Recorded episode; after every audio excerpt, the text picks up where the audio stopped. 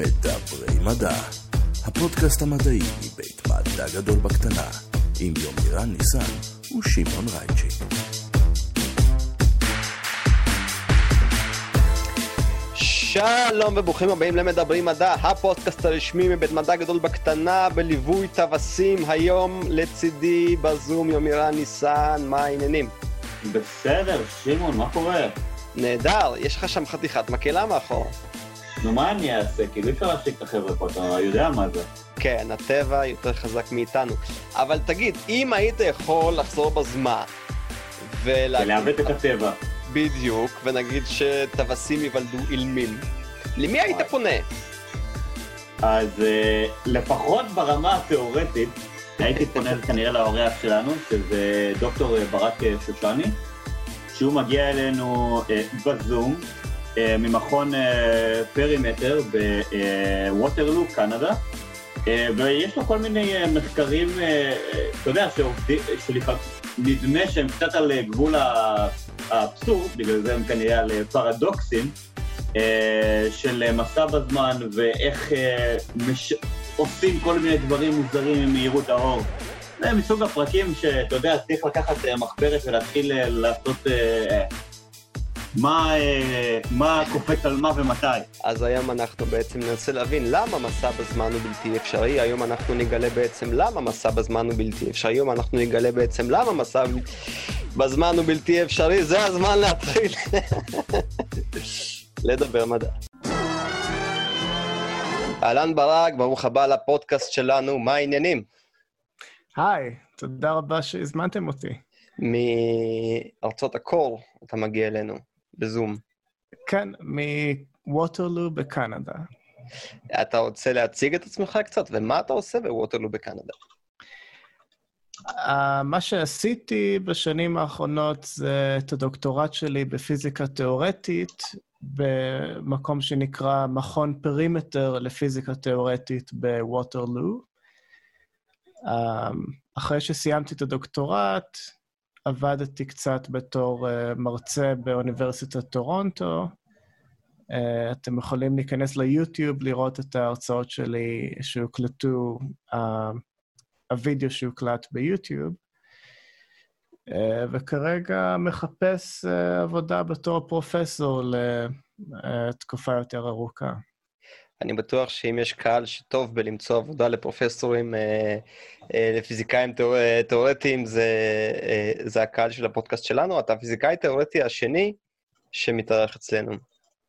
אה, למעשה הייתה... הראשון כבר קיבל עבודה אה, במסלול לקביעות. כן, הייתה לנו אה, שיחה, האמת, מאוד מעניינת באחד הפרקים הקודמים לגבי מה זה בכלל פיזיקה תיאורטית, והיום אנחנו נשאל עוד כל מיני שאלות תיאורטיות, כמו למשל, אה, מהירות האור.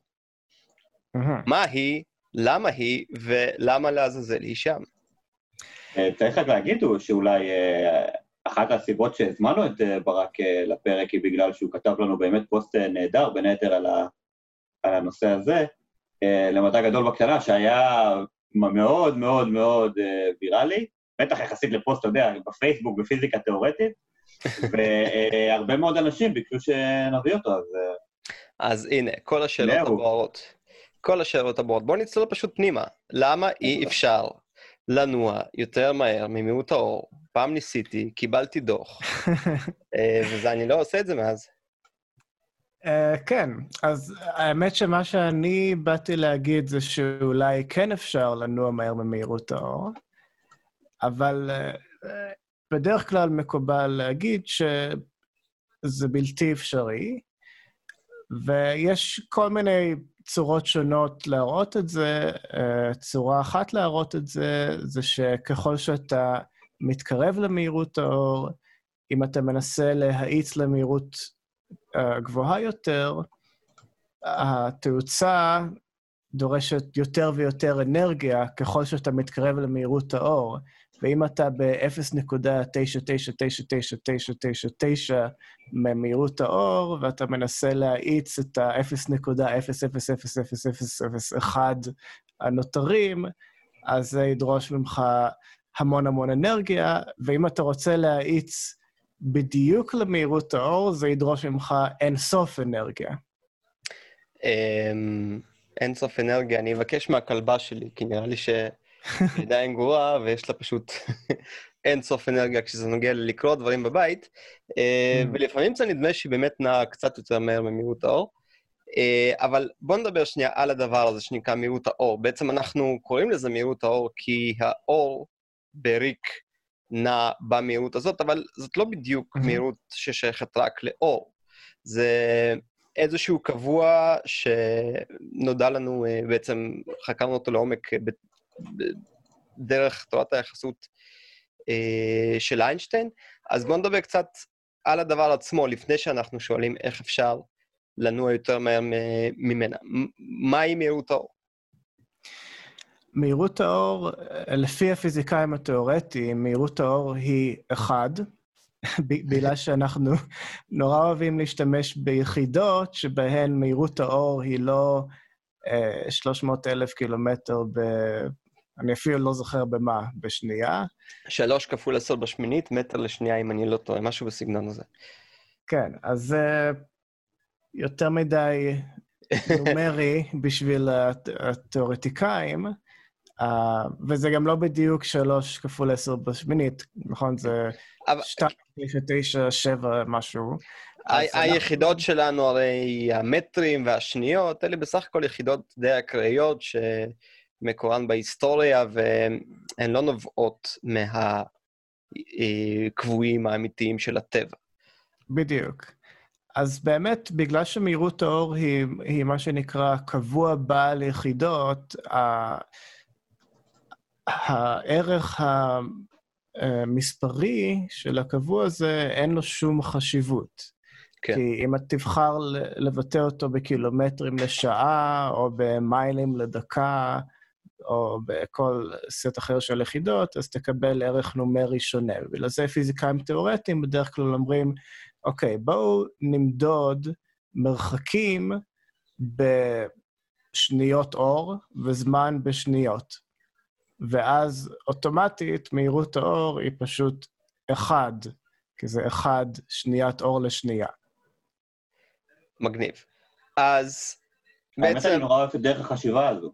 אם אתה, אם אתה, אם אתה, זאת אומרת, כשאני למדתי פיזיקה, מעולם כמובן לא למדתי ברמות של אה, ברק, אבל כשאני למדתי פיזיקה, אז היינו אשכרה מציבים, כלומר, כמו ש, שברק אומר, מציבים באמת ערך אה, נומרי פיזיקלי עם היחידות של מטר לשנייה, קילומטר לשעה, whatever, ועושים את החישוב.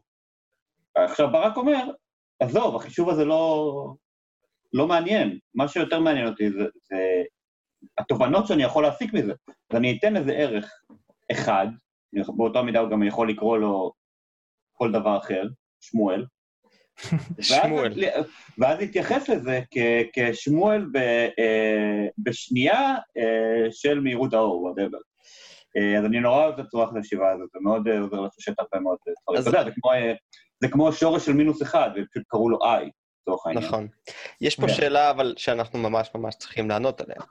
אה, אה, למה, או, או למעשה, למה אתה חושב, או מה אתה מציע, אה, בתור דרך לנוע יותר מהר ממהירות האור, אם אנחנו, כשאנחנו מדברים על אותו, אותם גרפים של חלל וזמן, אז אנחנו מדמיינים את עצמנו נעים, כשאנחנו עומדים, אנחנו נעים אך ורק קדימה בזמן, בלי לנוע Mhm. במרחב, וכשאנחנו נעים במהירות שמתקרבות יותר ויותר למ- למהירות האור, אנחנו בעצם נעים אך ורק במרחב, מבלי לנוע בזמן. זאת אומרת, אם אתה נע קרוב למהירות האור, הזמן אה, עבורך עובר אה, הרבה יותר לאט. אבל, אה. ויש שם איזשהו גבול שכל מי שאני דיברתי איתו עד היום, טען שאי אפשר לעבור אותו. זהו, אז אם יש לך, אה, ובגלל שזה פודקאסט אני לא יכול לצייר, לצערי, אבל אם יש לך את הדיאגרמת חלל זמן הזאת, אה, אז קו יש, בגלל שזמן זה הציר האנכי, כל עוד אתה עולה למעלה בציר הזה, אז אתה, הזמן חולף. אז כשאתה עומד במקום, זה פשוט קו ישר שעולה למעלה, וזה נכון. אומר שאתה פשוט זז בזמן בלבד ולא במרחב.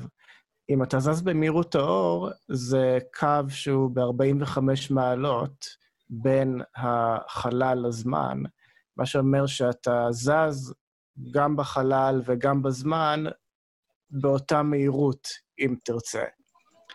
אם אתה מגיע, אם אתה יכול לעבור מעבר למהירות האור, אז אתה יכול למעשה להגיע למהירות אין סוף, ובמהירות כזאת אתה בעצם נע רק בכיוון של החלל, כי אז זה יהיה פשוט בכיוון האנכי של הציר של החלל.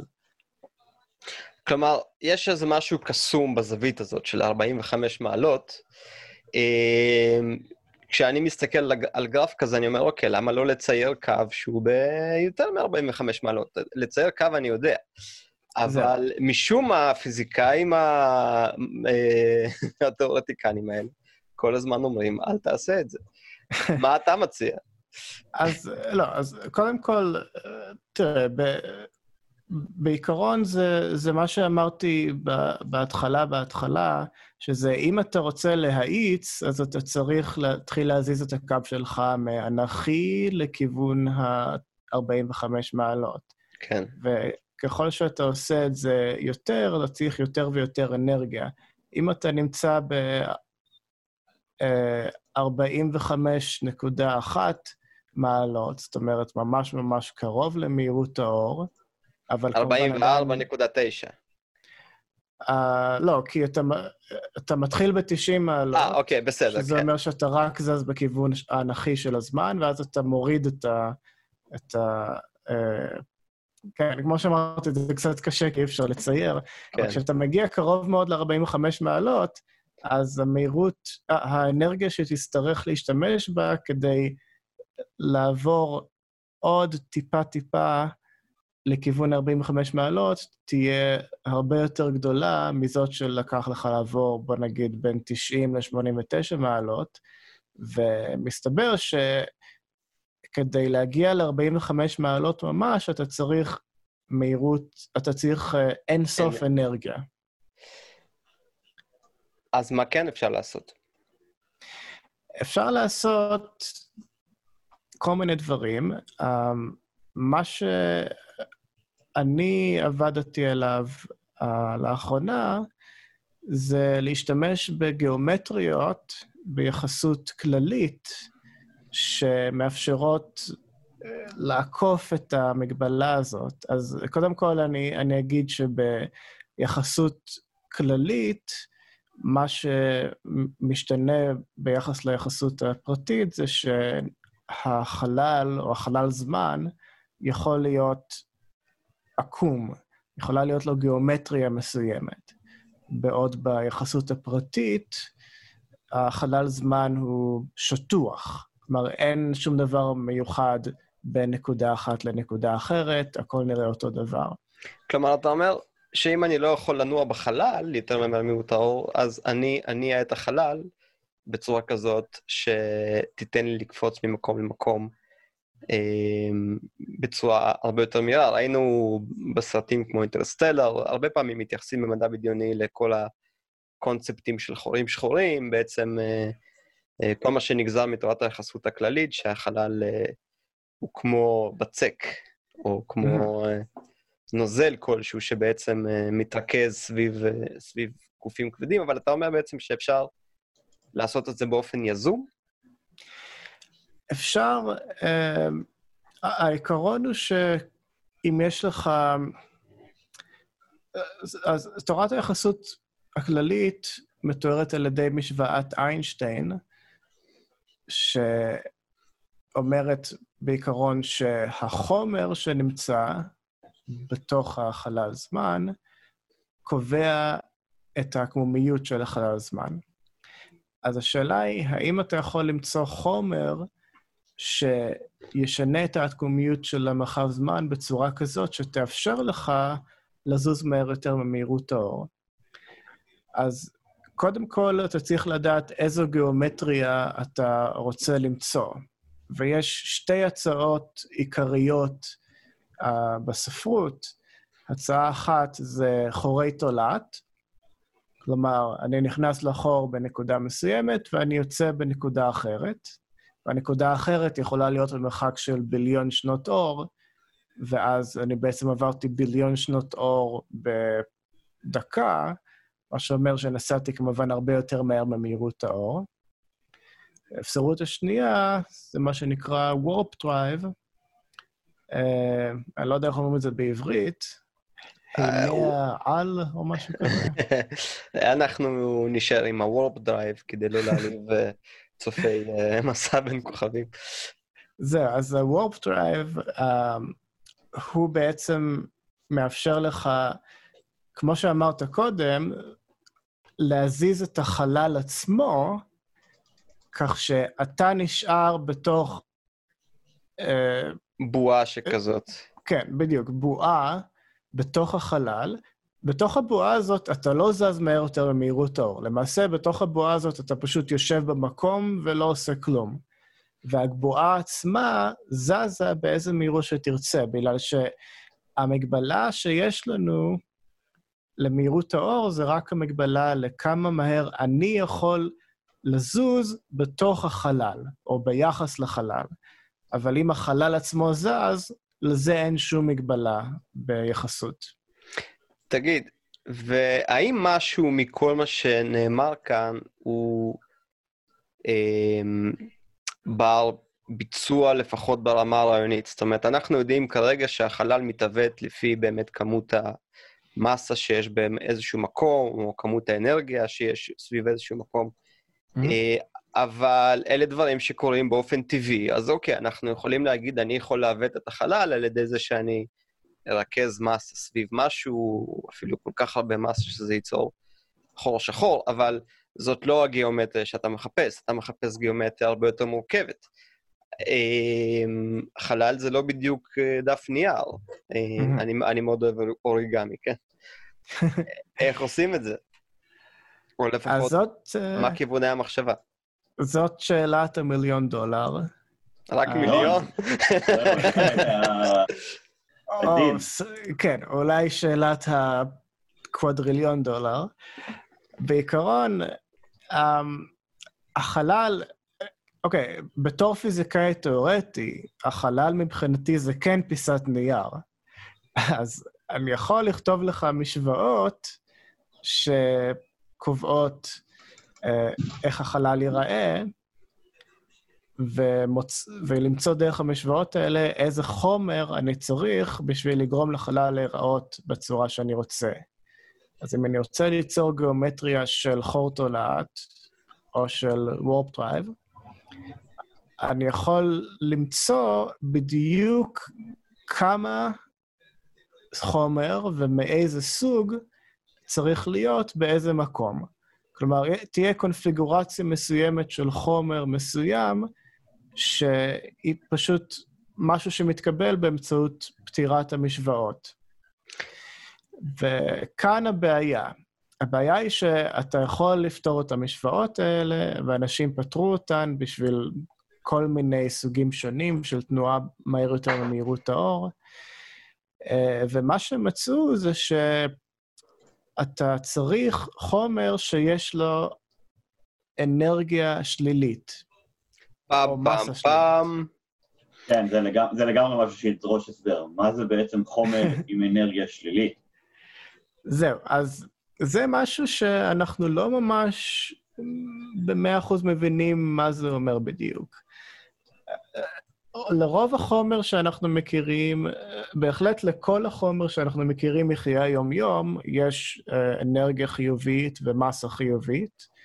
האנרגיה כמובן קשורה למסה, מכיוון ש-E שווה MC בריבוע, אה, ו-C זה שווה ל-1, כמו שאמרנו בהתחלה, אז למעשה E שווה M, אז אם האנרגיה היא שלילית... אוי, גדול, זה, זה כל כך מפשט את זה.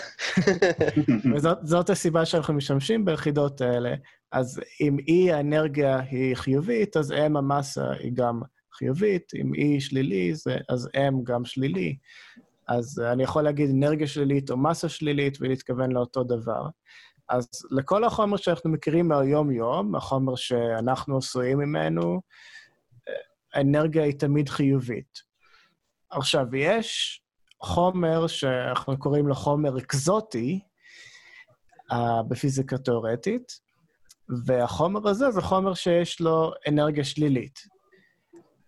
אנחנו יכולים לייצר חומר אקזוטי במעבדה באמצעות כל מיני טריקים. Um, הטריקים האלה בדרך כלל משתמשים בתכונות של מכניקת הקוונטים. Um, אולי הדרך הכי פשוטה, אם כי היא ממש לא מדויקת, להסביר את זה היא שכמו שיש לך את uh, עיקרון אי-הוודאות, ואתה לא יכול בדיוק לדעת מה המיקום ומה התנע באותו הזמן של חלקיק, mm-hmm. אז יש עיקרון אי-ודאות דומה לגבי אנרגיה. ובעצם זה אומר שאם אתה...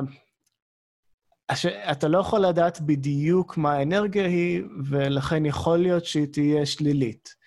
אז כמו שאמרתי, זה לא ממש הסבר מדויק, אבל... אבל בעיקרון... הדבר הזה נמדד? זאת אומרת, או, או באיזושהי צורה היה סימן לזה שבאמת קיבלנו אנרגיה או מסה שלילית במעבדה?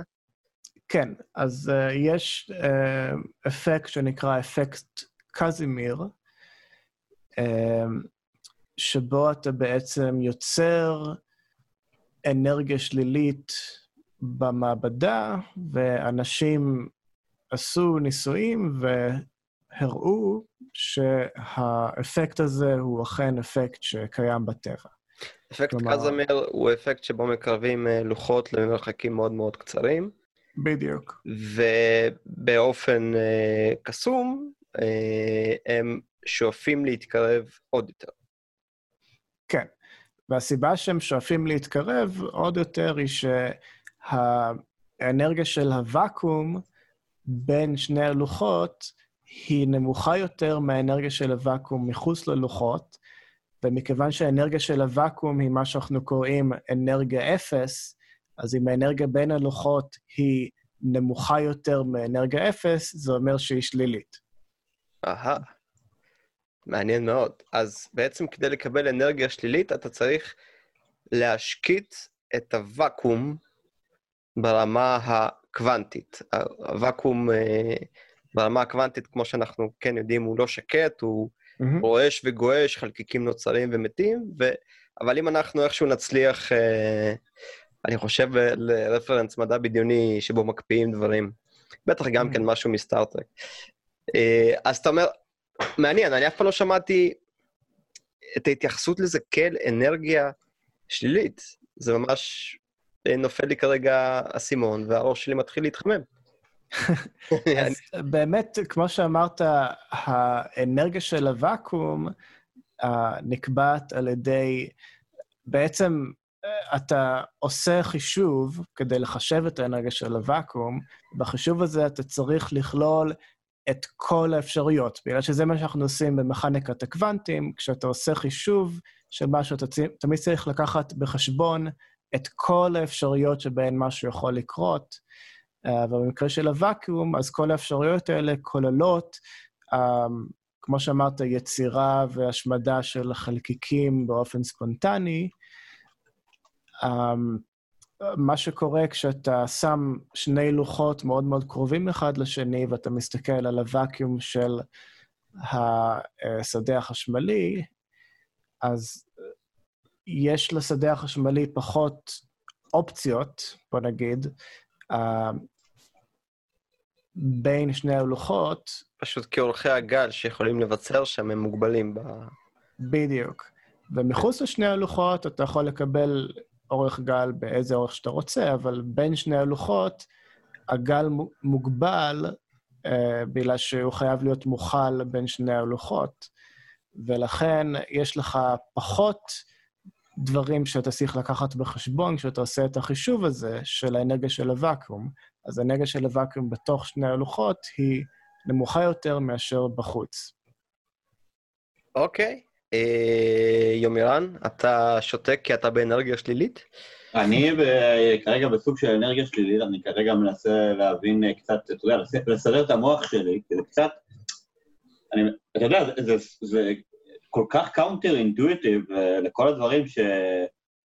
שהמוח שלנו חווה ביום-יום, שזה מדהים כאילו איך... אה, אתה, אתה, תחשוב שכאילו פיזיקאי תיאורטי כמו ברק צריך לא רק לחשוב על זה ולפתח את זה, אלא גם צריך לפרמל את זה מבחינה מתמטית, כדי אשכרה להגיד למדענים האחרים, טוב, פרסמתי. אז כאילו, אפשר לדבר על זה עד מחר, אבל אם אין על זה מאמרים מדעיים זה לא שווה, ופורמליזציה בפיזיקה זה לא שווה יותר מדי.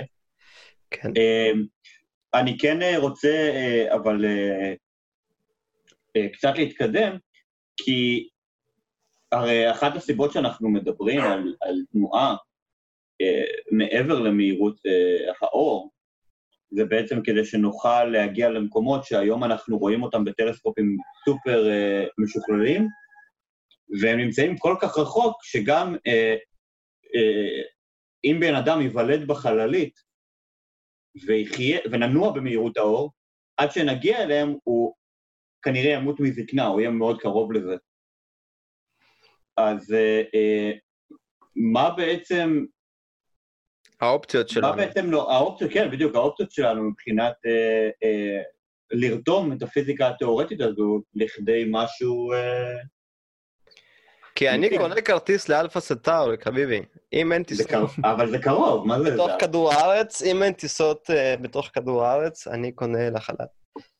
אז אה, אם אתה רוצה לטוס לאלפא סנטאורי, שנדמה לי שזה משהו כמו ארבע, חמש שנות כן. אור, ארבע וחצי שנות אור מכאן, uh, כמובן, uh, לפי פיזיקה הרגילה, שאנחנו יודעים שהיא נכונה, בלי ספקולציות של uh, חורי תולעת וכולי, uh, אתה עדיין יכול להגיע לשם בזמן סביר. כלומר, אתה לא יכול לטוס במהירות האור, כי זה בלתי אפשרי, מכיוון שצריך uh, אנרגיה אינסופית כדי לעשות את זה, אבל אתה בהחלט יכול לטוס לאלפא סנטורי ב-99% במהירות האור, מה שאומר שתגיע לשם אולי לא אחרי ארבע וחצי שנים, אולי אחרי ארבע ושלושת רבעי שנים, אבל אתה יכול להגיע לשם בקלות, יחסית. כדאי, כדאי לציין אולי שהאובייקט מעשה ידי אדם הרחוק ביותר שקיים כרגע שוגר בשנות ה-70.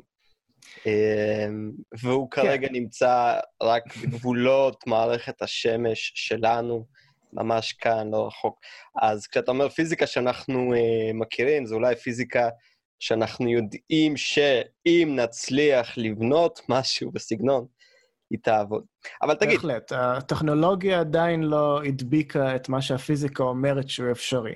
היה, היה משהו שהפחיד את איינשטיין, הוא קרא לו spooky action at a distance. Mm-hmm. וזו תופעה שכן קורית יותר מהר ממהירות האור. אנחנו יודעים שתופעה כזאת קיימת. זה בוא נגיד שזה לא משהו ש... שהוא בהחלט uh, מקובל על כל הפיזיקאים. יש לתורת הקוונטים המון אינטרפטציות שונות. Um, הקטע עם סירה קוונטית, שזה מה שאיינשטיין דיבר עליו, uh, זה שאם יש לך חלקיק בכאן וחלקיק אחר גלקסיות אנדרומדה, והם שזורים בצורה קוונטית, אז מדידה של חלקיק כאן uh, תהיה, תהיה קורלציה בינה לבין המדידה של חלקיק באנדרומדה. עכשיו, האמת שזה לא כזה מדהים אם אתה חושב ש... בוא נגיד, אני, יש לי שתי מעטפות, אוקיי? אני כותב שני פתקים. בפתק אחד אני כותב אפס, כן, אפס או משהו, בדרך כלל או אפס ואחד, בגלל שהדוגמה הזאת קשורה לקיוביטס במחשוב קוונטי, שהם או אפס או אחד. אז אני כותב אפס על פיסת נייר ואחד על פיסת נייר אחרת, מכניס אותם למעטפות אה, סגורות, נותן לשני אנשים, בדרך כלל קוראים להם אליס ובוב, ואליס נשארת על כדור הארץ, ובוב נוסע לגלקסיות אנדרומדה. ואז כמובן נתתי להם את המעטפות בצורה אקראית. אז אם בוב פותח את המעטפה שלו, והוא במרחק של, אני לא יודע כמה זה, ביליון שנות אור, והוא רואה שהמעטפה שלו כתוב בה אפס, אז הוא יודע שלאליס תהיה מעטפה שבה כתוב אחד.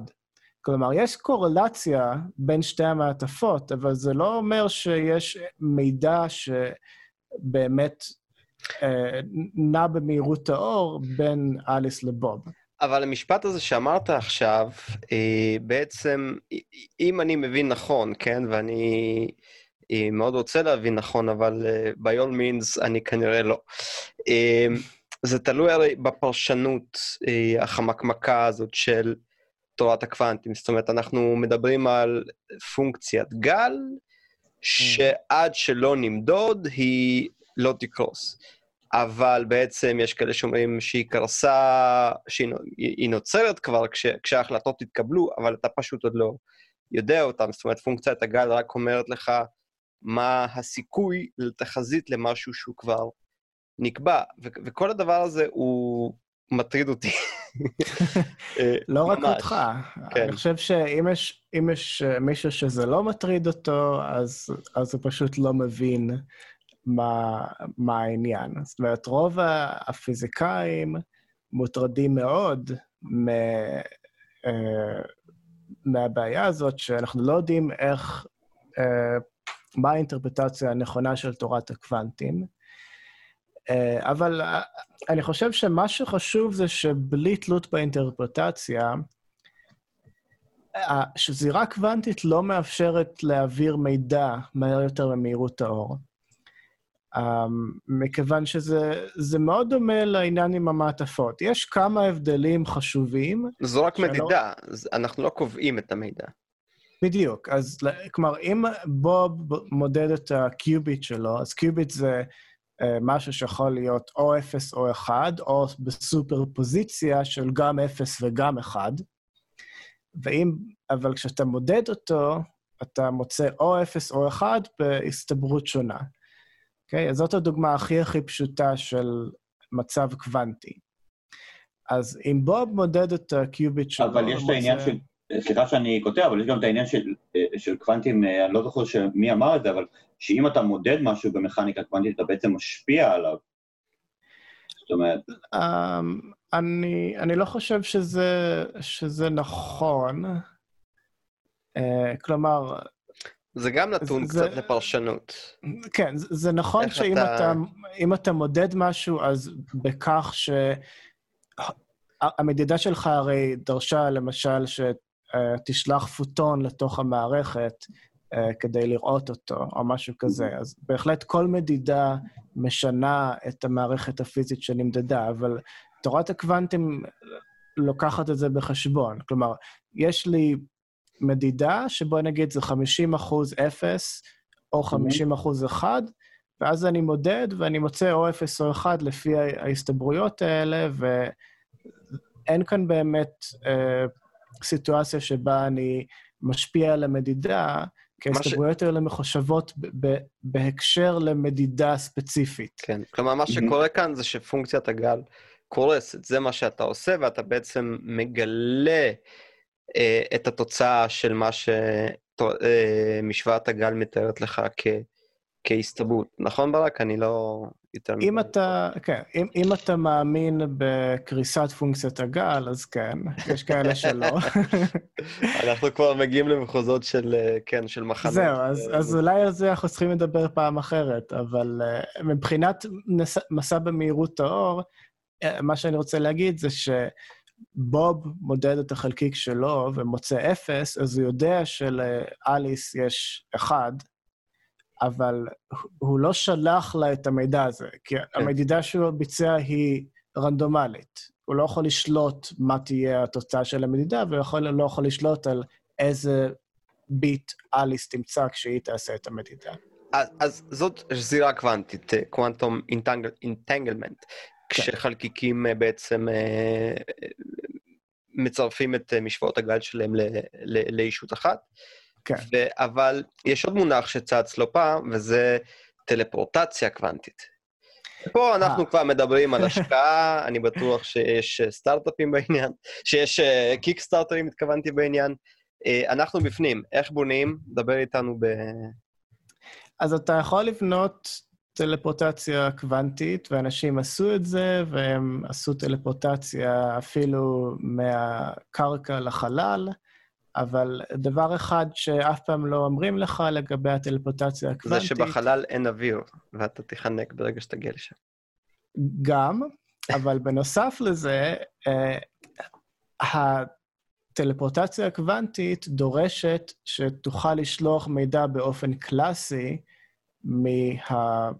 מנקודת המוצא לנקודת ההגעה, אה, והמידע הקלאסי הזה יכול לנוע רק במהירות האור או לאט יותר.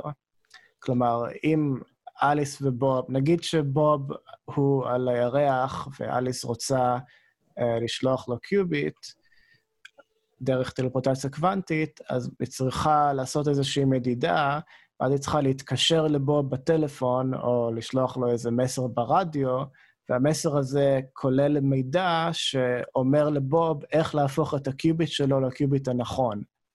אז בלי המידע הזה זה לא עובד. מהי טלפורטציה קוונטית? זה פשוט לקחת חלקיק, למדוד את הספין ואת המטען שלו ולספר לחלקיק אחר מה זה ולבנות חלקיק זהה? Um, לא, זה משהו הרבה יותר מסובך. Um, לא, כי, לא, כי לבנות חלקיקים זה קל. אתה לא יכול למדוד את הספין של החלקיק, כי ברגע שתמדוד את הספין של החלקיק, אז... אתה תאבד מידע אחר. פונקציית הגל תקרוס. מה שאנחנו רוצים זה לקחת חלקיק שנמצא בסופר פוזיציה של, בוא נגיד, ספין למעלה או ספין למטה, או כמו שפיזיקאים תיאורטיים אוהבים לתאר את זה, זה קיוביט בסופר פוזיציה של 0 ו-1, mm-hmm. ואתה רוצה, אם תמדוד אותו ותקבל או 0 או 1, אז זהו, הרסת את החלקיק. קיבלת תוצאה וגמרנו. אז אתה רוצה לשמר זה... את הפונקציה עצמה. כן, אני רוצה לשמר את, ה, את הפונקציה שכוללת הסתברויות למדידת 0 ו-1, וכוללת גם יותר מזה, היא כוללת אפשרות להפרעה אה, וכל מיני אה, אפקטים קוונטיים אחרים, שהם לא רק הסתברות למדוד את זה או הסתברות למדוד את זה. אז את כל הדברים האלה אני רוצה להעביר למישהו אחר, ומסתבר שהדרך היחידה לעשות את זה היא דרך מה שנקרא טלפורטציה קוונטית. על זה אין לך זה... במקרה ניסוי מוכן, נכון? אין לי, אני לא, אני לא ניסיונאי, uh, אני יודע איך זה עובד, אפילו לימדתי את זה לאחרונה כשלימדתי מכניקה קוונטית. אז דבר איתנו, אנחנו נארגן לך איזה ניסיונאי או שניים שאתה יודע, כן, אכפת לך אם ניישם את הטכנולוגיה שלך? אכפת לך, כן. על רובוטים, על רובוטים עם לייזרים, כי אנחנו אוספים הולכים לאט-לאט. ובונים פה בחצר האחורית, אה, סתם, לא בשביל להשתלט על העולם או משהו, אולי, אולי. לא, לא. אם תכללו אותי בתוכניות של השתלטות על העולם, אז אפשר לדבר. הבנתי, אבל בשביל זה אתה צריך לענות לנו על עוד שאלה. כן. Uh, הרבה פעמים uh, דיברנו על מסע במיעוט האור, ודיברנו על הקשר שלו ל, למעבר הזמן, ובאותו נושא לא פעם uh, עולה הרעיון של uh, מסע אחורה בזמן, ומסע, זאת אומרת, והוא מתקשר לרעיון הזה של מסע יותר מהר ממהירות האור. אז זהו, שאני רק חשוב לי רק להגיד בהקשר הזה, שאחד הדברים או הבעייתיים שתמיד אומרים על מסע אחורה בזמן, זה שאם מסתכלים על, לפחות ממה שאני מכיר, על היחסות הכללית ומשוואות היחסות הכללית, כשנעים, אה, ככל שאתה יודע, כמו בחור שחור, ככל שהכבידה יותר אה, חזקה, אז המשוואות מתאפסות בעצם, זאת אומרת, הזמן כאילו עוצר. אז, אז מה בעצם, אה, איך, מה נדרש אה, כדי שיהיה אפשר בעצם לעוות את הציר הזה של הציר של הזמן ברמה כזאת שיאפשר בעצם להחזיר אותו. ואם אתה מחזיר אותו, האם כולם חוזרים? אגב, אתם שומעים תרנגולים ברקע של יומירן, זה כי הוא אה. כבר חזר אחורה בזמן, והוא למעשה בבוקר, ב-1850, בכפר בריטי. או שהוא פשוט... אה, לא ידעתי שהיה זום אז. כן, או שהוא פשוט מקליט מהגן למחקר זואולוגי. אה, כן, אבל אה, בוא נענה לשאלה. אה, אוקיי, אז אכן יש קשר מאוד מיוחד בין מסע מהר יותר למהירות האור למסע אחורה בזמן. בואו קודם כל נוציא את אחת השאלות הכי נפוצות מחוץ ל, לעניין. השאלה היא, מה לגבי מסע קדימה בזמן? מסע קדימה בזמן זה לא משהו שפיזיקאים מתעניינים בו, מכיוון שברגע שאתה סתם יושב על הכיסא, אתה כבר נע קדימה בזמן. וזה לא משהו ששווה לחקור.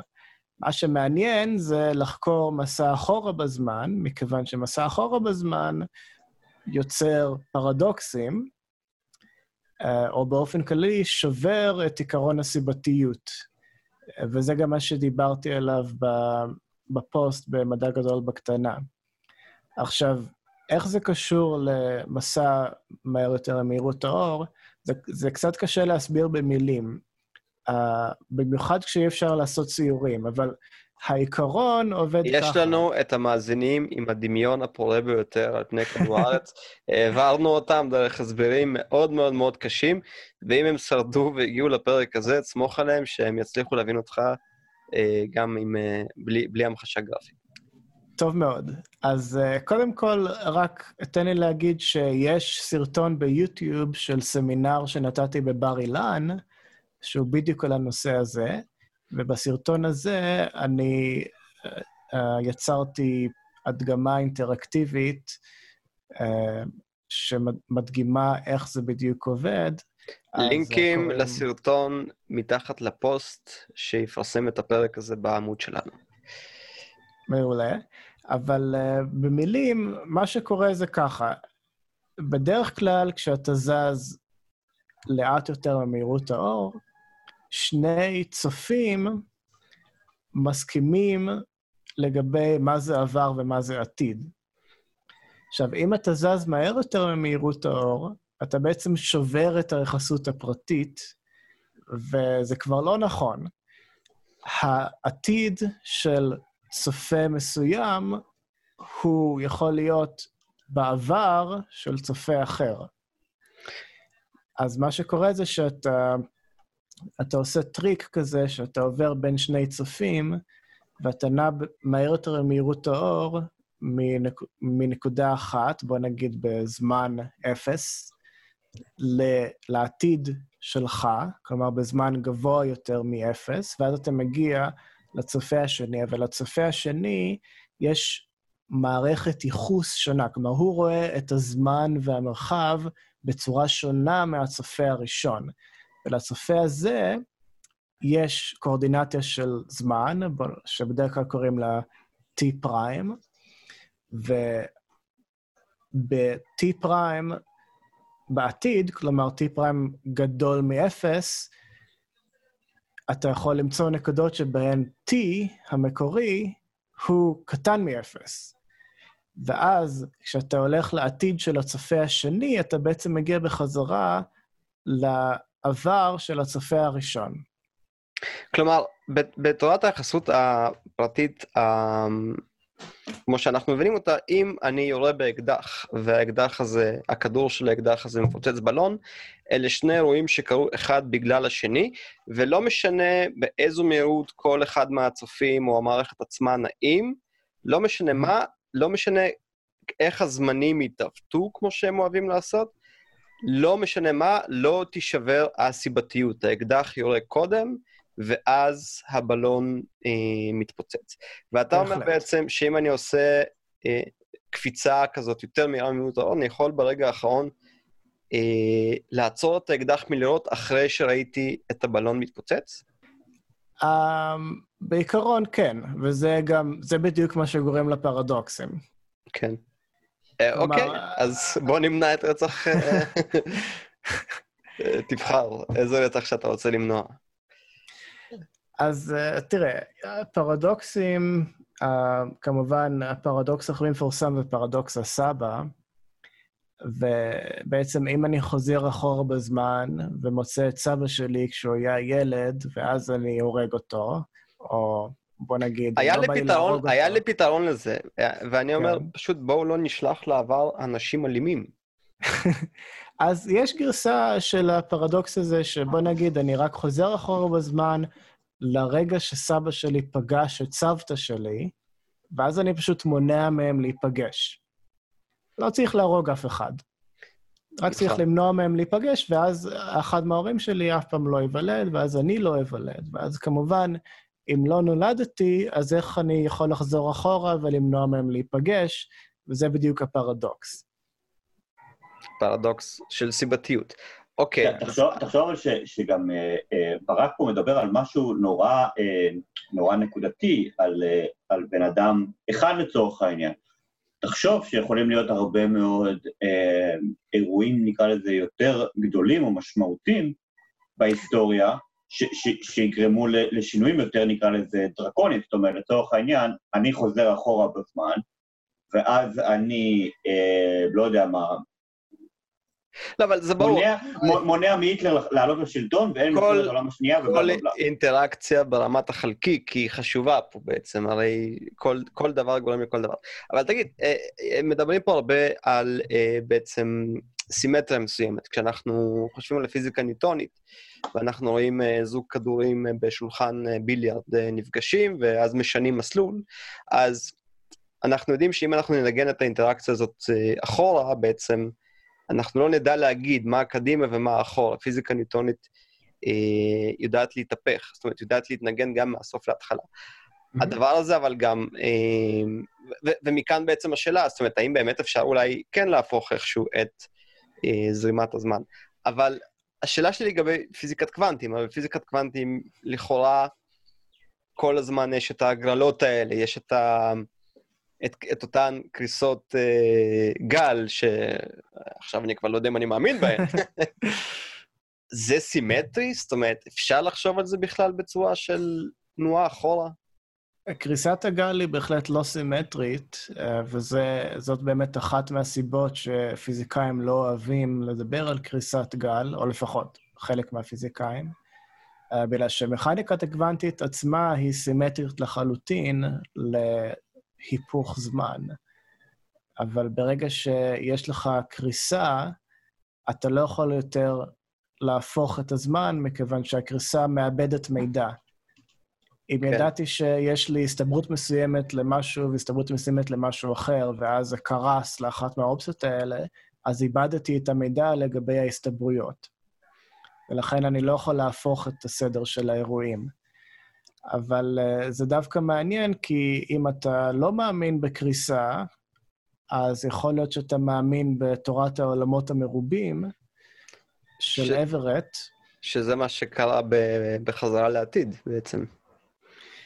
אמ, יכול להיות. אני לא בטוח, כי בחזרה לעתיד היה שם את הדבר המוזר הזה שהוא מסתכל על התמונה והוא רואה שההורים לא, שלו... בסדר, נפגעים אנחנו, אנחנו מבינים, נכון? כן, שהדבר הזה כנראה... לא- כן, אבל, אבל הרעיון הזה שבעצם יש, יש ציר זמן, ובעולם אחד הדברים קרו ככה, בעולם השני הדברים קרו ככה, ואתה באיזושהי צורה נע בין שני ה... בין שתי האופציות, מבלי לשנות אף אחת מהן בעצם. כן, אז זאת הדרך החביבה עליי אה, למנוע פרדוקסים, ולמעשה יש מאמרים שמסבירים איך זה קשור לתורת העולמות המרובים, שהיא כמובן רק אינטר- אינטרפרטציה מסוימת של תורת הקוונטים, לא יודעים אם זה נכון או לא, אבל אם כן, אתה יכול להשתמש בזה כדי להגיד משהו כזה. אני נמצא בעולם מספר אחד, אני חוזר אחורה בזמן, אני יורה בסבא שלי, סבא שלי לא פוגש את סבתא שלי, אבא שלי לא נולד, אני לא נולד, אבל אני לא נולד בעולם מספר שתיים, שנוצר ברגע שחזרתי אחורה בזמן. ולכן אין כאן שום פרדוקס. אבל עדיין יש סיבתי, יש קשר סיבתי בין הלידה שלך בעולם שלך לבין אי הלידה שלך בעולם השני. זאת אומרת, המסע הזה שעשית, בעצם הוא עכשיו חלק מה-web הבין-עולמי שיצרת של סיבתיות. כן, אם אתה מסתכל על, uh, עליי, כלומר, רק על נקודת המבט שלי, אז כן. אני נע בין העולמות ועושה כל מיני שינויים, אבל... אבל זה עדיין לא מפר את הסיבתיות, שזה... זהו, אז אין, אין כאן הפרה של סיבתיות, מכיוון אמנם אני לא נולדתי, אבל לא נולדתי בעולם מספר 2. בעולם שממנו באתי הוא לא מספר 1, כך שאין כאן שום, שום בעיה. הכל תגיד, קונסיסטנטי. מהי. השערת נוביקוב? אני שואל את זה לא כי אני יודע, אלא כי זה כתוב לי בשאלות. um, השערת נוביקוב זאת uh, צורה אחרת uh, לפתור פרדוקסים של מסע בזמן, ואני לא מת עליה, בוא נגיד, מכיוון שהיא קצת גורמת ל, למקרים מוזרים. אז בעיקרון השערת נוביקוב אומרת שאין עולמות מרובים, יש רק עולם אחד, ובעולם הזה כל מה שקרה כבר קרה, ולא יכול להשתנות. אז אם אני חוזר אחורה בזמן ומנסה להרוג את סבא שלי, אתה לא תצליח. אז אני לא אצליח. האקדח לא יירה, או אני אפספס, או אני ארוג מישהו אחר בטעות. Uh, אתה יודע, יש איזה סיפור על מישהו שחוזר אחורה להרוג את היטלר בתור תינוק, אז הוא הורג את התינוק שקוראים לו היטלר, ואז uh, נדמה לי שהאחות uh, שמה תינוק אחר במקום, ואז התינוק הזה הוא בעצם היטלר האמיתי.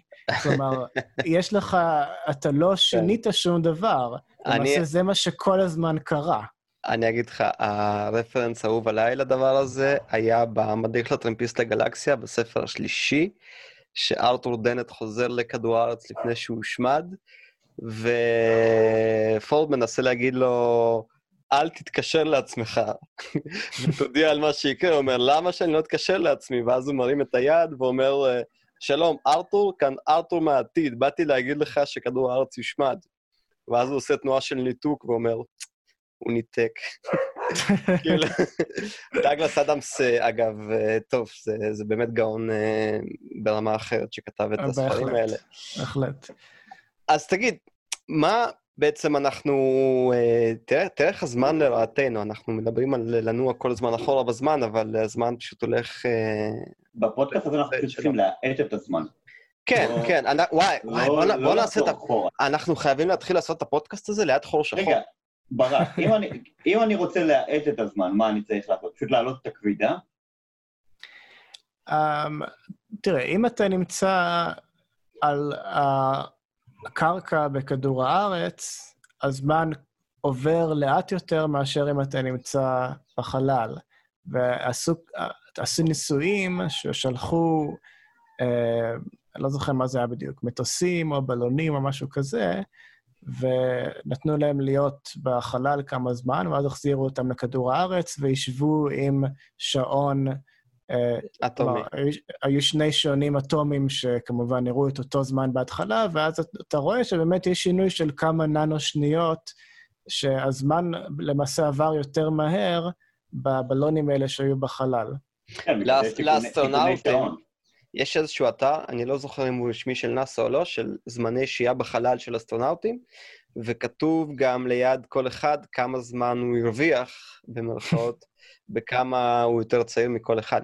אבל, אה, יומירן, נראה לי שלא משנה איפה תעשה את הפודקאסט, עבורך הזמן יזרום באותה מהירות. זאת אומרת, ואם אם עבורך הוא ייקח שעה, ואחרי זה אתה תיקח את הקובץ הזה שעשית, נגיד, בכבידה, מאוד גדולה ותוציא אותו חזרה לכבידה רגילה, מי שישמע את הפודקאסט עבור, עבור זה עדיין ייקח שעה.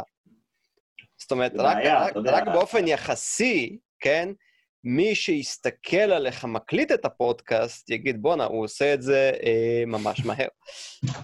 כן, אז מכאן באמת תורת היחסות. כן.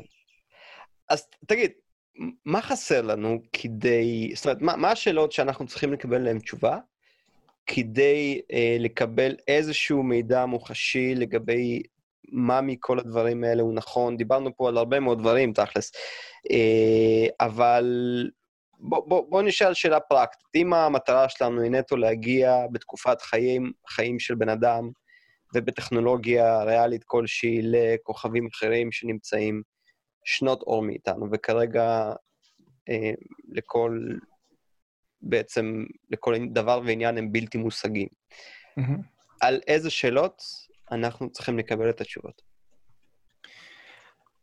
אז uh, תראה, השאלה היא קודם כל, האם אתה רוצה להשתמש בתיאוריות הספקול... הספקולטיביות האלה של uh, מסע מהר יותר ממהירות האור או לא? כי אם אתה לא רוצה להשתמש בהן, אני חושב שעדיין אפשרי לנסוע לאן שאתה רוצה, אה, זה פשוט ייקח זמן.